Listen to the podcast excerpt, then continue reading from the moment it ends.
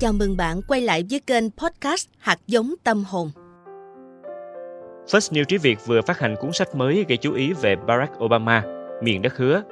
Hàng loạt tiết lộ về các sự kiện chính trị cũng như hành trình đắc cử tổng thống chưa từng được nhắc đến đã làm cho miền đất hứa trở thành một cuốn sách ngồn ngộn chi tiết sinh động, thoát khỏi vẻ khô cứng mà chúng ta vẫn luôn hình dung về cuốn hồi ký của một nhà chính trị.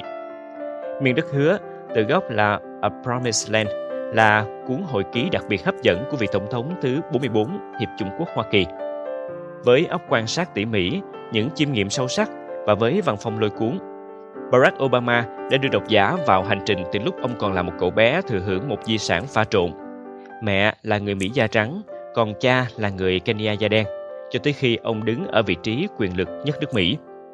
Cuốn sách cung cấp một cái nhìn sâu hơn vào bên trong xã hội Mỹ khi phân biệt chủng tộc còn nặng nề và vào bên trong chính trường Mỹ, nơi cuộc giằng co đảng phái giữa một bên theo xu hướng tự do và bên kia theo lập trường bảo thủ,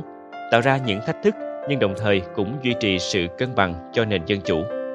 Qua hơn 1.000 trang viết trong ấn bản tiếng Việt, Barack Obama đã cung cấp cái nhìn cận cảnh vào chính trường nước Mỹ và những thách thức trong công việc của một vị tổng thống. Ông đã không ngần ngại phơi bày những mặt trái của nước Mỹ, của xã hội Mỹ và của nền chính trị Mỹ. Đó có thể là quá khứ phân biệt chủng tộc, có thể là những sai lầm của Mỹ khi can thiệp vào nước khác và cũng có thể là không khí thù địch, đảng phái khiến nhiều chính sách tốt không thể được triển khai.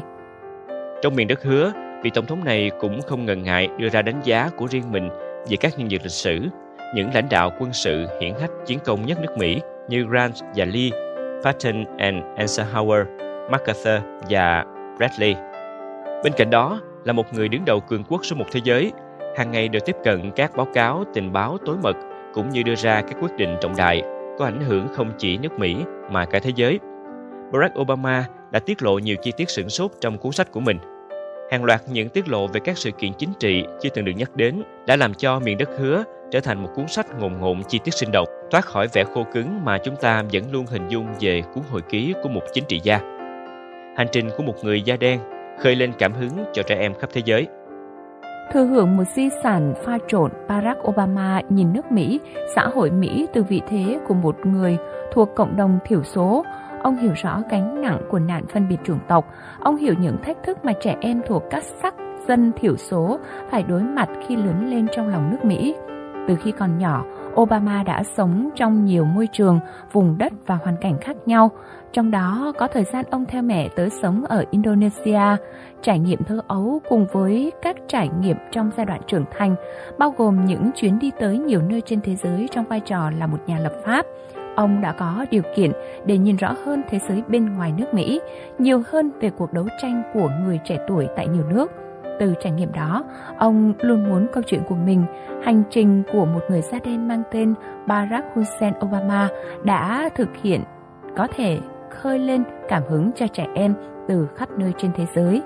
Đó cũng chính là một trong những điều đã đưa Barack Obama đến với con đường chính trị và hơn cả là một phần lý lẽ của việc ông tranh cử bởi Obama tin rằng sự lãnh đạo của một vị tổng thống da đen sẽ mang tới những đổi thay trong cách mà trẻ em và thanh niên khắp nơi tự nhìn nhận về giá trị của chính mình.